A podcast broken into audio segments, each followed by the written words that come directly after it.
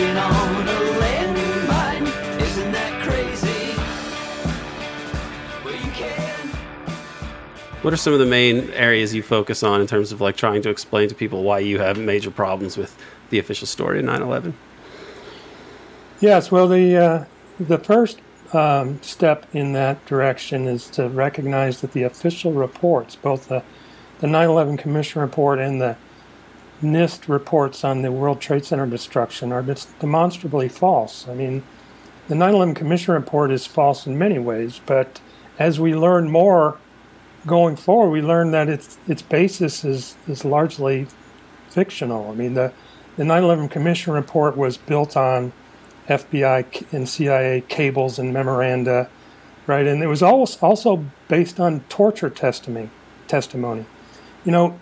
Additionally, the uh, executive director of the 9/11 Commission, Philip Zelikow, who's known to be a, a, a mythologist and a Bush insider, he wrote the the outline of the report before the investigation began. And uh, ultimately, the report has very little to say about the day of 9 11. Only chapters 1 and 9, about 90 pages out of the nearly 600 pages of the report, have anything to do with what happened on 9 11. Most of it is about the myth of Al, of Al Qaeda, you know, what to do about Al Qaeda.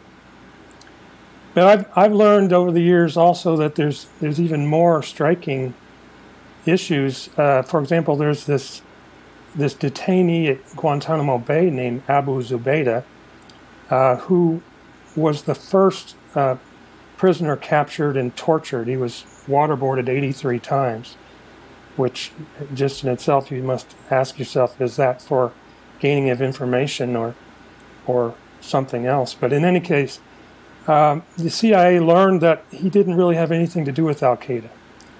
The problem with that is already by that time, the 9 11 Commission report is built almost entirely on his, or at least started with his testimony. He's the guy who identified Khalid Sheikh Mohammed as the architect of 9 11.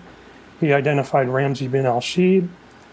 And then they went from there and they captured these people and they tortured these people. And um, But if you look through the report and understand that he was such a strong uh, um, base of evidence for the 9 11 Commission report, you wonder why in 2009, under his habeas corpus petition, his attorneys were told that the government no longer believes that he had anything to do with Al Qaeda. He was never a member of Al Qaeda and never claimed to be.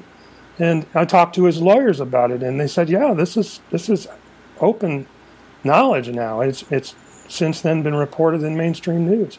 So this guy who never had anything to do with Al Qaeda, if you look at all the things they said about him as the top lieutenant and all this, and identifying the, all the all the plotters, he couldn't could not have known any of that.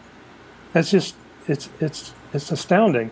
Another astounding uh, part of the 9/11 Commission report is that, you know, they gave us over the years four, at least four different explanations for how the air defenses failed you know, we began with, uh, you know, we didn't uh, scramble any jets, and then, and then, NORAD people started saying, yes, we did. We were notified by FAA. We have documented evidence that we were notified. They gave this testimony in, in U.S. Senate hearings. For example, the NORAD commander Ralph Eberhart stated in a U.S. Senate hearing that they had documented evidence that FAA notified them. They scrambled it, uh, jets, and uh, and for multiple multiple flights.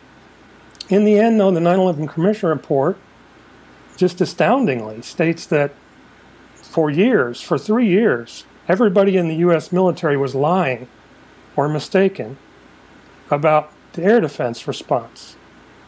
to me, that's just unbelievable that people don't recognize that the official report, given the story of 9 11, is that everyone, hundreds of people interviewed, they wrote books about it, about the planes being tracked, about you know the jets being scrambled, but all of that, according to the 9/11 Commission report, was false because they said there was no notification for Flight 175 or Flight 93 or Flight 77, which contradicts everything that was said before. So these are just two uh, examples. Um, you know, the ni- joint 9/11 inquiry came up with uh, this. Uh, finally, uh, released these 28 missing pages. You may recall a few years ago they released the 28 missing pages. This was the original investigation that was just based on intelligence failures run by the Congress. And what came out of that was was interesting, even though some of it was already known. There was a lot about uh, uh, Omar al-Bayoumi and, and uh, Osama Basnan, these guys that were kind of helping the hijackers in San Diego. Um, but what people may not have noticed is that these guys were working with the Saudi Arabian Cultural Mission. And why that's important to me is the Saudi Arabian Cultural Mission, which was being run by Prince Bandar at the same at, at that time. People called him Bandar Bush because he was such so close to the Bush family. He was the ambassador to the United States. So the Saudi Arabian Cultural Mission had their offices in the Watergate Hotel. And a, and a very interesting company called Stratesec held their company meetings in those exact offices as they were leased by Saudi Arabia, which leads to these characters around this security company called Stratesec. And one guy's name is Wirt Dexter Walker, whose father was a CIA operative, and the other guy's Barry McDaniel, who was uh, uh, from BDM International, came from a, a Carlyle company group, and happened to have a lot of knowledge about military ordnance because he worked in the army in that regard. And you know, the more you look into these guys, the more you you see they look very much like deep state operatives. And uh, you know, Wirt Dexter Walker had a history that looked very much like Ted Shackley's. Uh, you know, working with the uh, Kuwaitis, running security companies. He was flagged for by the SEC for insider trading. The 9/11 Commission and FBI never even interviewed people who were flagged for 9/11 insider trading. So it, it just goes on and on. And you know, after 20 years, I can tell you there's so much to to investigate. There's so much to look into, and there's so much that just in a glaring way states that that something happened on 9/11 that was what uh, academics like yourself would call a structural deep event. I think, not just for the fact of its impact, but because it it's like a deep deep state operation, and it it looks more and more like that as I look into it, even after all this time. That was just an excerpt from the American Exception podcast. To hear the whole episode, as well as archived and new episodes, please subscribe to the American Exception podcast at Patreon.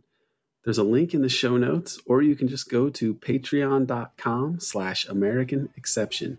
Subscribe and you can join us as we illuminate the dark side of the U.S. empire.